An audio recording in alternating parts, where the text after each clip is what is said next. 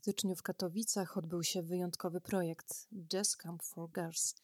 Nastolatki, które chodzą do śląskich szkół muzycznych pod okiem wybranych przez organizatorów tutorów, uczyły się muzyki jazzowej i improwizacji. Jednym z tych, którzy wprowadzali uczestniczki w ten niezwykły, zupełnie nowy dla nich i fascynujący dźwiękowy świat, był Artur Tuźnik, należący do czołówki pianistów jazzowych w Danii, który jest dziś moim gościem. Witam serdecznie. Od roku 2008 jesteś związany z Kopenhagą. Przybyłeś do tego miasta ze względu na uczelnie muzyczne, które ukończyłeś, ale chcę zapytać, co jeszcze sprawiło, że postanowiłeś właśnie z Danią związać swoją karierę zawodową?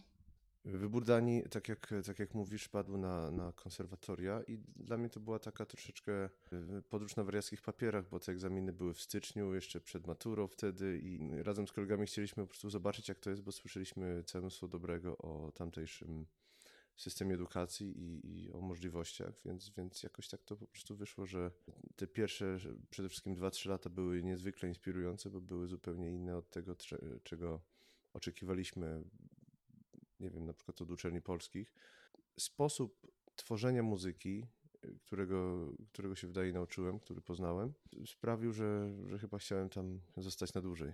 Mnogość różnych inspiracji, e, ilość nurtów, które tam są i muzyków, którzy je reprezentują, no jest, jest w dalszym ciągu czymś, co ja odkrywam po 15 latach, także bardzo inspirujące środowisko. Jako młody pianista zostałeś rzucony na głęboką wodę bo twoje przybycie do Kopenhagi wiązało się właściwie z nagraniem debiutanckiej płyty. Od samego początku, od razu. Tak, to znaczy pierwsze trzy lata spędziłem e, na uczelni w Odense, w środkowej Danii. To, co mnie uderzyło od samego początku, to to, że na pierwszych zajęciach profesor od, od aranżacji i kompozycji powiedział, że no dobrze, no to przynosimy swoje kompozycje na następny raz. Następny tydzień. Ja no, nie mamy swoich kompozycji, bo jakoś tak nie, nie mieliśmy albo motywacji, albo nikt nas do tego nie zachęcał za specjalnie. I nagle mamy to napisać. No dobrze, no to macie napisać. Jakieś kryterium? Nie, po prostu napiszcie to, co, to, co słyszycie, to, co chcecie usłyszeć.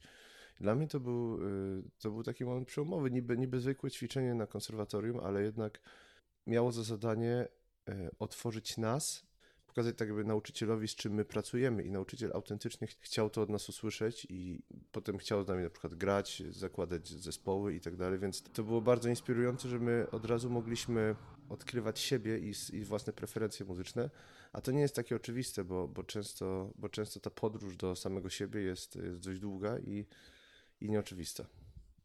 Mówisz o podróży.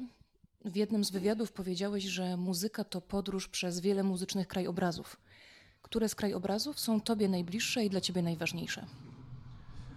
Rzeczywiście jest wiele krajobrazów e, w taki sposób, że na przykład moja playlista, jeśli można tak powiedzieć, zawiera i utwory muzyki klasycznej, szczególnie impresjonizm, późny romantyzm, ale też y, znajdzie się tam hip-hop z lat 90., znajdzie się tam barok, znajdzie się tam jazz. Mam słabość na przykład do Franka Sinatry, do, do tych takich ballad ze smyczkami z końca lat 50. Jest całe mnóstwo sytuacji, które potrafią zainspirować i szukanie tego wspólnego mianownika w tym, co nas inspiruje, jest, jest takie dość, dość kompleksowe. Ja na przykład odkryłem swoje zamiłowanie do elementów w muzyce, które czynią tą muzykę dla mnie e, taką chwytającą za serce, szczególnie w sferze harmonicznej.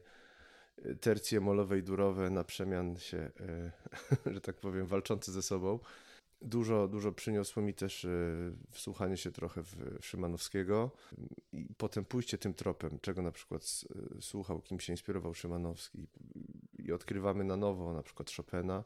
I to jest bardzo abstrakcyjne, to jest trudno wyjaśnić, co, co konkretnie nas, nas pociąga w muzyce. Bardzo zainteresowała mnie jedna z Twoich wypowiedzi, w której mówisz, że komponowanie polega na rozpoznawaniu ludzi, dla których się pisze. Jak wygląda to dla Ciebie w praktyce? Tak, rzeczywiście bardzo, bardzo ciekawa kwestia, bo w, w Danii muzycy mają bardzo rozwinięty swój własny język. Ja mówię teraz o muzykach z tego świata rytmicznego, czyli jazzowego. W Danii bardzo dużo czasu poświęcamy na, na, na tą pielęgnację jakby swojego oryginalnego głosu muzycznego i jest to bardzo cenione, że ktoś jest zapraszany do zespołu jako, jako ta właśnie osoba y, i na przykład nie, że potrzeba mi pianisty do zespołu, więc przeglądam listę pianistów, tylko najpierw jest jednak ta osobowość i chciałbym, żeby ta osoba zagrała w moim będzie i, i czasem kwestia instrumentu to jest, to jest kwestia drugorzędna. Na przykład mam piosenki, które nierzadko są, utwory, które nierzadko są inspirowane oryginalnym głosem artystycznym e, konkretnego muzyka. Ja bardzo lubię w taki sposób pisać, bo często mamy kłopot z tym, w jaki sposób napisać kompozycję, a to jest, to jest bardzo inspirujący faktor. Skoro mówimy o pisaniu kompozycji, jaki jest Twój system? Wiem, że każdy z kompozytorów ma swój własny klucz do tego, jak powstaje dzieło. Czy Ty masz jakiś patent? Komponujesz od razu przy instrumencie, komponujesz być może przy komputerze, tworzysz sobie jakiś plan graficzny. Jeżeli mógłbyś się tym podzielić ze słuchaczami, to bardzo prosiłabym Cię o opisanie tego procesu, zanim dzieło trafi już bezpośrednio do melomanów. Okej, okay. to jest bardzo różnorodny proces, bo zdarza mi się na przykład y, pójść do parku, pisać melodię y, w taki sposób, że próbuję wydobyć jak najbardziej naturalną melodię z sytuacji, w której w danym momencie się znajduję. Zapisuję je na papier, potem eksperymentuję z różnymi formami. Bardzo, bardzo lubię kompleksowe formy. Nawet y, w jazzowych kompozycjach, które teoretycznie mają temat na początku, lubię, jeśli ten temat ma część C lub D. To mnie też bardzo inspiruje. Natomiast często po prostu gram na fortepianie i e, walczę w dalszym ciągu ze sobą, żeby jak najwięcej z tego, co, co improwizuję, mogło być zachowane, żeby mi nie uciekło podczas spisywania tego na, na papier. Więc często się po prostu nagrywam i potem tego słucham i potem próbuję to spisać ze słuchu. A czasem y, też po prostu zaczynam grać i po kilku taktach zapisuję wszystko bezkrytycznie jako y, ce celebracja pierwszego wyboru, który, który uważam, że jest że, że z reguły jest najlepszy i, i zawsze problem jest w tym, żeby zaufać temu swojemu wewnętrznemu radarowi, który podpowiada taką, a nie inną harmonię. Tak jak mówiłem, w dalszym ciągu walczę z, z tak zwaną symfonią jednego taktu, więc... więc Ale to może być dziewiąta symfonia. Taką mamy nadzieję, właśnie. Jest wiele rzeczywiście y, różnych podejść do tego i tak naprawdę każdy dzień to jest inne podejście. Ja staram się nie dyktować sobie tego klucza, bo, bo też mam świadomość, że muzyka jest, nagle się pojawia, a, a są, są okresy, w których jej po prostu nie ma. Szczególnie kiedy, kiedy gra się na przykład trasę koncertową, to potem jest, jest ciężko słuchać tej muzyki. Trzeba od niej na przykład odpocząć, trzeba robić coś zupełnie innego, trzeba zregenerować swój kontakt z naturą lub poświęcić się innym rzeczom, żeby, żeby te baterie zostały naładowane. Czemu zatem poświęcasz się, kiedy nie koncertujesz, kiedy nie piszesz muzyki, co jest Twoim sposobem na odreagowanie i zachowanie takiej, nie wiem czy mogę tak powiedzieć, ale higieny pracy jednak. Higiena pracy jest niezwykle ważna. Ja mam, e, ja mam słabość do e, gotowania. Uwielbiam gotować, spędzam godziny w kuchni. Jest to dla mnie rytuał i też uwielbienie smaku, uwielbienie tak naprawdę podobnych elementów e, jak w muzyce. Jest, jest koncepcja minimalizmu w muzyce i, i na przykład we włoskim jedzeniu. Te, te, rzeczy się łączą, nie potrafię za bardzo tego wytłumaczyć, ale może, może to takie troszeczkę e, sy, synestetyczne, ale zarówno w muzyce, jak i w jedzeniu e, pojawiają się kolory, pojawiają się e, różne, uaktywniają się zmysły, które teoretycznie nie są na pierwszy rzut oka widoczne. Kiedy przychodzi dzień koncertu, czy masz jakieś swoje rytuały, rutynowe czynności, które pozwalają ci się jak najlepiej przygotować do tego wydarzenia? Staram się być e, spokojny, nie mieć zbyt dużo rzeczy na głowie tego samego dnia. Staram się dobrze zjeść, wstać rano. To są rzeczy błahe, ale, ale mające potem ogromny, ogromny wpływ na to, jak podchodzimy do, do kreacji muzyki. Staram się też bezkrytycznie podchodzić do pomieszczenia, w którym się znajduję i zaakceptować, że nawet w dniu koncertu może ta muzyka może tam być obecna lub jej po prostu nie być i, i też się z tym trzeba pogodzić, jeśli jej tam nie ma.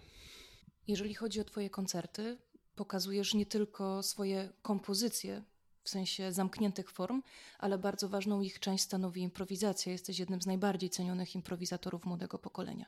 Czy improwizacji można się nauczyć? Jeżeli chodzi o Twoje improwizacje, na ile jest to zakomponowany jednak w jakiś sposób proces, a na ile, jeżeli mogę tak powiedzieć, jakiś przepływ intuicji? Jak to czujesz? Zdecydowanie zależy to od, od projektu. Jeśli na przykład gram, gram solo, to, to zdarza mi się grać koncerty kompletnie improwizowane. Jeśli jest to sextet, to komponuję utwory proporcjonalnie do preferencji lub do, do stylu moich, moich muzyków, z którymi gram, żeby było tam odpowiednio dużo miejsca na y, rzeczy, które mogą się wydarzyć. Ważna rzecz, jeśli chodzi o improwizatorów, jest taka, że uczymy się sztuki tej improwizacji na równi z, z uczeniem się na przykład nut, podejścia do harmonii i tak dalej. To nie jest tak, że improwizacja nagle jest i, i, i to przychodzi bez, bez wysiłku. Improwizację też trzeba ćwiczyć, tylko to jest zupełnie inny kierunek. Uczymy się grać ze słuchu, uczymy się słyszeć te rzeczy, które, które za kilka sekund się pojawią w muzyce, a których jeszcze tam nie ma. Uczymy się je rozpoznawać intuicyjnie i następnie uczymy się odwagi, żeby je zagrać. Jest też kwestia bardzo ważna czytania pomieszczenia, o której przed, przed chwilą e, mówiłem. Zdarza się, że sala, w której się znajdujemy, dyktuje nam bardzo dużo z tego, co, co ma być w tej sali zagrane. Poziom e, lub rodzaj e, pogłosu, nastawienie publiczności do tego, czy ta energia jest na miejscu, czy nie jest, jaki jest ten rodzaj energii, to wszystko potrafi zadecydować o tym, w jaki sposób ten koncert się rozpocznie. E, nawet kolejność numerów w ostatniej chwili może się zmienić. Także improwizacja mm, jest, jest bardzo, bardzo kompleksowym pojęciem i nie ogranicza się tylko do grania skal na, na różnych akordach. Tak naprawdę jest to potężna, potężna gałąź wiedzy i studia intuicji. Spotykamy się w Katowicach przy okazji projektu Jazz Camp for Girls, gdzie byłeś jednym z prowadzących kombo składające się z nastoletnich artystek, uczennic szkół drugiego stopnia, które uczą się w nurcie klasycznym. Tutaj miały okazję spróbować swoich sił właśnie w jazzie. Jak uważasz, jakie są największe różnice pomiędzy tym kształceniem klasycznym w Polsce, a tym kształceniem jazzowym, które między innymi ty im zaproponowałeś, czego dziewczyny mogły w pierwszej kolejności się nauczyć i jak ty czułeś się w roli właśnie tutora? Jeśli chodzi o uczenie y, dziewczyn na dyskampie, tak naprawdę przekazuję im te same pryncypia, którymi ja się y, kieruję, improwizując i tworząc muzykę i których ja się nauczyłem w Danii, czyli demokratycznego podejścia do, do tworzenia muzyki, mm, demokratycznego podejścia do formy, akceptacji, że, że improwizujemy również formę utworu.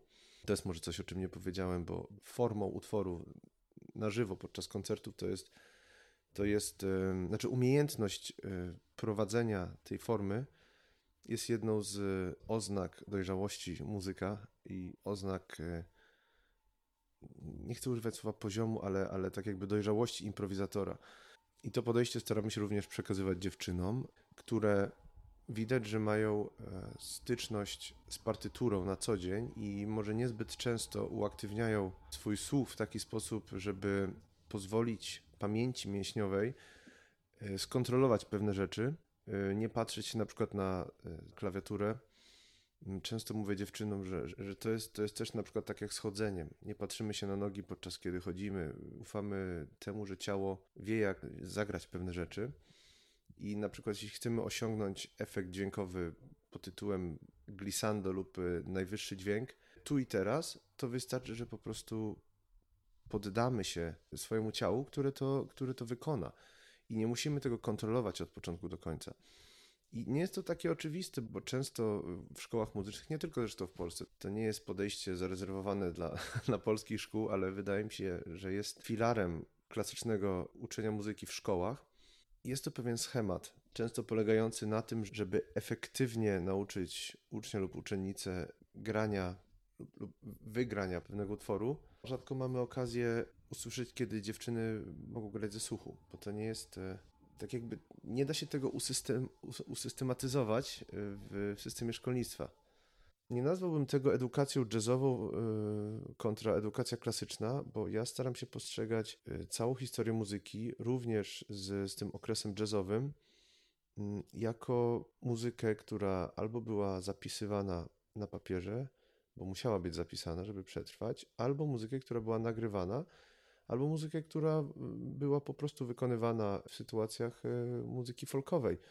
Ja staram się często muzykę e, klasyczną postrzegać w taki sposób i, i jazzową muzykę też bym chciał postrzegać w taki sposób, jako granie muzyki folkowej, która ma swoje osadzenie w kulturze i jest, jest dla tej kultury lokalnej potrzebna ja, ja, starałem się ostatnio trochę, trochę szerzej popatrzeć na muzykę. Bardzo mnie zainteresowała muzyka Charlesa Mingusa i Niny Simone, bo ta muzyka tak jakby odzwierciedlała społeczeństwo i, i słychać było w niej, że jest tworzona oddolnie, jest tworzona przez, e, przez, e, przez ludzi i, i też dla ludzi potem jest oddawana z powrotem.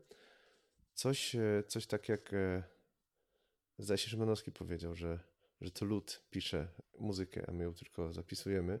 Bardzo mi się, bardzo mi się podoba ten, ten koncept, że my jako improwizatorzy i muzycy jesteśmy po to, żeby tą muzykę, która jest w społeczeństwie, po prostu, po prostu tam przenieść na, na takie, w takiej sferze słyszalnej, w takiej sferze oczywistej.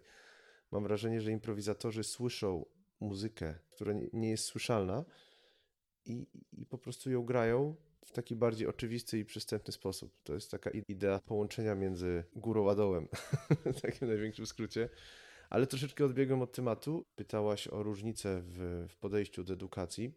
Mi troszeczkę brakuje na przykład takiego podejścia w kwestii, w kwestii grania muzyki klasycznej, bo mamy, mamy tą partyturę, której się tak trzymamy mocno i która, i którą nie można dyskutować.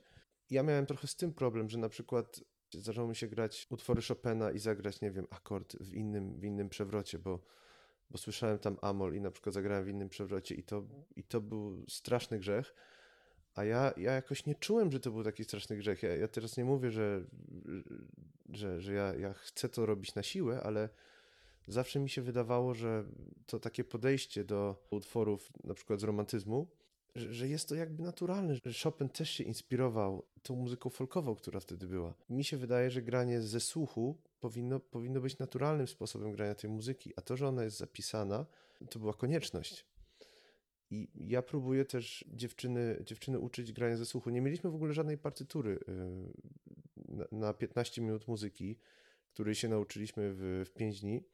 I uważam, że to jest też duże osiągnięcie, że, że dziewczyny mogły same jedna drugą uczyć y, tych pomysłów. Jeśli na przykład jedna nie mogła, nie mogła y, podążać za unisonem, to druga dziewczyna ją tego uczyła i, i uważam, że to, jest, że to jest naprawdę piękny sposób e, robienia, uczenia i tworzenia muzyki, którego czasem może braknie, braknie w szkole muzycznej. Przede mną trzy Twoje albumy. Który z nich jest Ci szczególnie bliski i jaki jest Twój wymarzony słuchacz? Uuu, trudne pytanie. E, wszystkie albumy są mi bliskie, ponieważ są dokumentacją mojego procesu twórczego na różnych, na różnych e, jej etapach. Miałem do siebie w pewnym momencie wyrzut, że e, nie wydałem dużej ilości muzyki, którą, którą swego czasu napisałem i nawet nagrałem, bo troszeczkę walczyłem z, z perfekcjonizmem.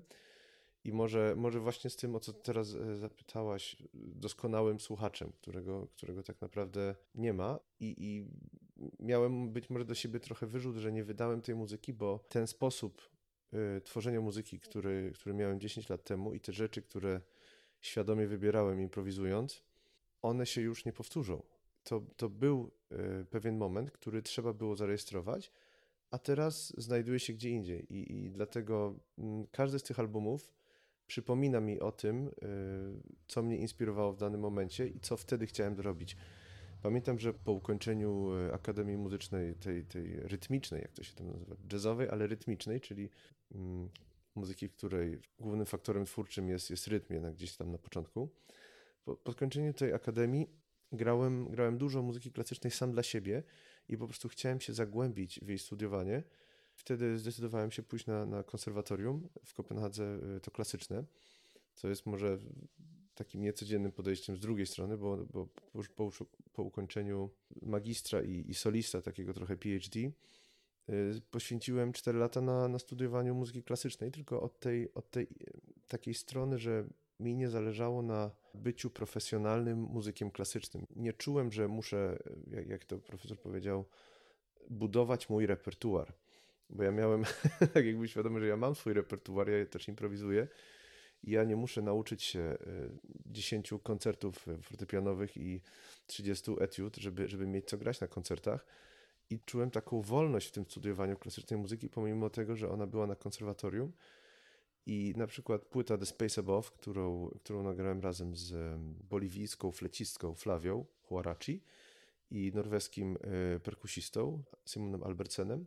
Ta płyta jest wynikiem e, tego, że ja w pewnym momencie chciałem usłyszeć te kompozycje, które, które gram e, na fortepianie w składzie, w którym tak jakby pracuję, czyli pracuję na co dzień z, z perkusistami, ale tym razem bez basu i z fletem. Jest to dość niecodzienny, niecodzienny skład. I my zaczęliśmy od tego, że graliśmy Bacha w tym składzie, graliśmy e, preludia fugi, graliśmy suity, suity francuskie, graliśmy różne, graliśmy muzykę z różnych epok. Pamiętam, że graliśmy też swoje etiudy, które, które, z którymi się wtedy męczyliśmy. Ja przearanżowałem pierwszą etiudę fortepianową Bartoka, e, a, Flavia grała e, sonatinę, son, sonatę na flet i fortepian e, Dutilier. I my po prostu zaczęliśmy eksperymentować, czasem nawet zmieniać formę i, i sam fakt, że tam była ta perkusja już kompletnie zmieniało, zmieniało formę tego, tego utworu.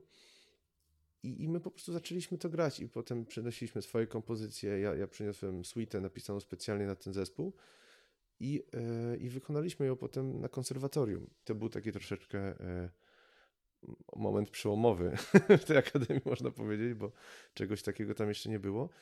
I zarejestrowanie tego albumu bardzo dużo dla mnie znaczy, bo, bo zarejestrowało ten proces twórczy, który dla mnie był wtedy bardzo na czasie i bardzo zajmował mi głowę. Z kolei płyta z duńskim weteranem saksofonu Tomasem Agergordem, którą nazwaliśmy Cascades, czyli kaskady, jest tak naprawdę zapisem bardzo luźnych e, kompozycji, wręcz kierunków, e, bardziej bym to nazwał kierunkami niż, niż kompozycjami. Były pewne struktury, na które się umówiliśmy, e, ale tylko w kwestii sterowania energią lub intensywnością tych struktur, a nie, nie na konkretne dźwięki. I tak naprawdę jest to w bardzo dużej mierze płyta improwizowana, ale podążaliśmy ze sobą w taki sposób, że, że udało nam się stworzyć formy, które w sposób kompozycyjny, taki klasycznie kompozycyjny byłoby być może trudno osiągnąć. I jestem niesamowicie z tej płyty dumny i uważam, że jest, e, że, że, że udało nam się na niej zawrzeć muzykę, którą, której nie byłbym w stanie skomponować. więc, e, więc to jest też jakaś dokumentacja tego procesu. Jest to dokumentacja kontaktu międzyludzkiego, który wydarzył się na, na pewnym abstrakcyjnym levelu, który jest nie do powtórzenia. My tej muzyki nie, nie jesteśmy w stanie zagrać na koncercie w takiej formie, jaka ona jest zawarta na tej płycie, więc to jest taka bardzo unikatowa e, dokumentacja dla mnie. E, z kolei płyta Spring jest z sekstetem, jest troszeczkę, troszeczkę inna, ponieważ pisałem te kompozycje właśnie e, z myślą o muzykach, dla których, dla których ja będę pisał. Y, ta płyta jest trochę bardziej jazzowa i, i, tak jak mówiłem, inspirowałem się wtedy dużo Charlesem Mingusem i Nino Simone. Bardzo mnie inspirowało w tych kompozycjach, że, że one są nie tyle ponadczasowe, ile istotne dla danej, danej kultury. I też pisałem, pisałem utwory inspirowane muzykami, których znam na, na pewnym abstrakcyjnym levelu i chciałem stworzyć formy, w których oni będą się dobrze czuć i w których będę mógł z nich wydobyć to, co najbardziej w nich cenię. I to jest, to jest nie do wytłumaczenia, przynajmniej ja nie umiem tego zamknąć w słowach, w jaki sposób ja słyszę rytmikę e, innego muzyka lub e, my to nazywamy flow, ale to jest takie troszeczkę powierzchowne słowo. Są takie osoby, które po prostu wchodzą do pomieszczenia i, i w tym pomieszczeniu nagle zapala się światło. I, I, ja bardzo, bardzo mam sentyment do, do takich osób, które, które potrafią zagrać jeden lub dwa dźwięki i, i nagle okazuje się, że opowie, opowiedzieli nam historię. Ja chciałem te kompozycje skonstruować w taki sposób, żeby, żeby im się chciało tę historię opowiadać. Mi się wydaje, że to jest, że to jest dość, dość specyficzne podejście do kompozycji, ale ja dzięki temu na przykład gram, gram w zespole, w którym, w którym czuję, że ja nie muszę wieść prymu, ja nie muszę mm, grać długich solówek. Ja po prostu gram muzykę, którą skomponowałem i gram ją razem z innymi muzykami. Więc, więc to jest troszeczkę inne podejście. I inspirowałem się rzeczami takimi codziennymi, inspirowałem się naturą, słuchiwałem się na przykład w rytm, w rytm wody, jest coś takiego jak rytm wody. I takie rzeczy, nawet, nawet banalne, takie jak, jak, jak wiosna, która była zawarta w, milionie kompozycji prawdopodobnie, ale, ale jest to jest to coś, co potrafi zainspirować. Otoczenie, w którym się znajdujemy, wpływa na nasze wybory muzyczne. To, jest naturalne. Czy teraz pracujesz nad jakimś nowym materiałem? Jakie są Twoje najbliższe plany artystyczne? Obecnie chciałbym spróbować wrócić do formatu solo, pograć trochę solo, bo, bo czuję, że nigdy tak jakby nie zwyciężyłem w takiej sytuacji z samym sobą. Miałem projekt Waves y, na, na solo piano, w którym improwizowałem trochę, w trochę w podobny sposób jak z Tomasem Agergordem, ale nigdy nie, nie udało mi się wygrać y, z tym, że żeby, żeby stworzyć taką muzykę solo bo jednak bez, bez tej wymiany z drugim człowiekiem, bez kontaktu międzyludzkiego jest trudno. Szczególnie kiedy jesteśmy improwizatorami i nasza działalność opiera się na tym, że e, często gramy muzykę nie słuchając siebie, tylko słuchając na przykład drugiego muzyka, z którym gramy. To jest też jedna z technik, które przekazywałem dziewczynom i, i która od razu zaskoczyła i, od razu, że tak powiem, odpaliła, kiedy staramy się nie słuchać własnego instrumentu, tylko podążać za pamięcią mięśniową, za tym rytmem, który mamy w środku i totalnie skupić się na drugim muzyku, wybrać sobie jedne, jednego muzyka zespołu i po prostu podążać. Dla improwizatorów jest to bardzo naturalny sposób tworzenia muzyki, y, w którym się po prostu nie słyszymy i to jest wyzwanie, żeby osiągnąć to w formacie solo, ponieważ musimy słuchać muzyki, która jest e, w pomieszczeniu, która jest na o wiele bardziej abstrakcyjnym levelu i wymaga doświadczenia i wymaga otwartości. A otwartość z kolei e, wymaga spokoju e, wewnętrznego, który też nierzadko trudno jest osiągnąć, więc, więc ja trochę, trochę od takiej strony spirytualnej do tego podchodzę. Jeśli ja oczekuję zagrania muzyki wyimprowizowanej solo, to wszystkie składowe tego procesu muszą być na miejscu. Bardzo dziękuję za rozmowę. Moim i Państwa gościem był Artur Tuźnik. A może uda nam się pożegnać po duńsku? Dziękuję vi kan vi Bardzo dziękuję. Dziękuję bardzo.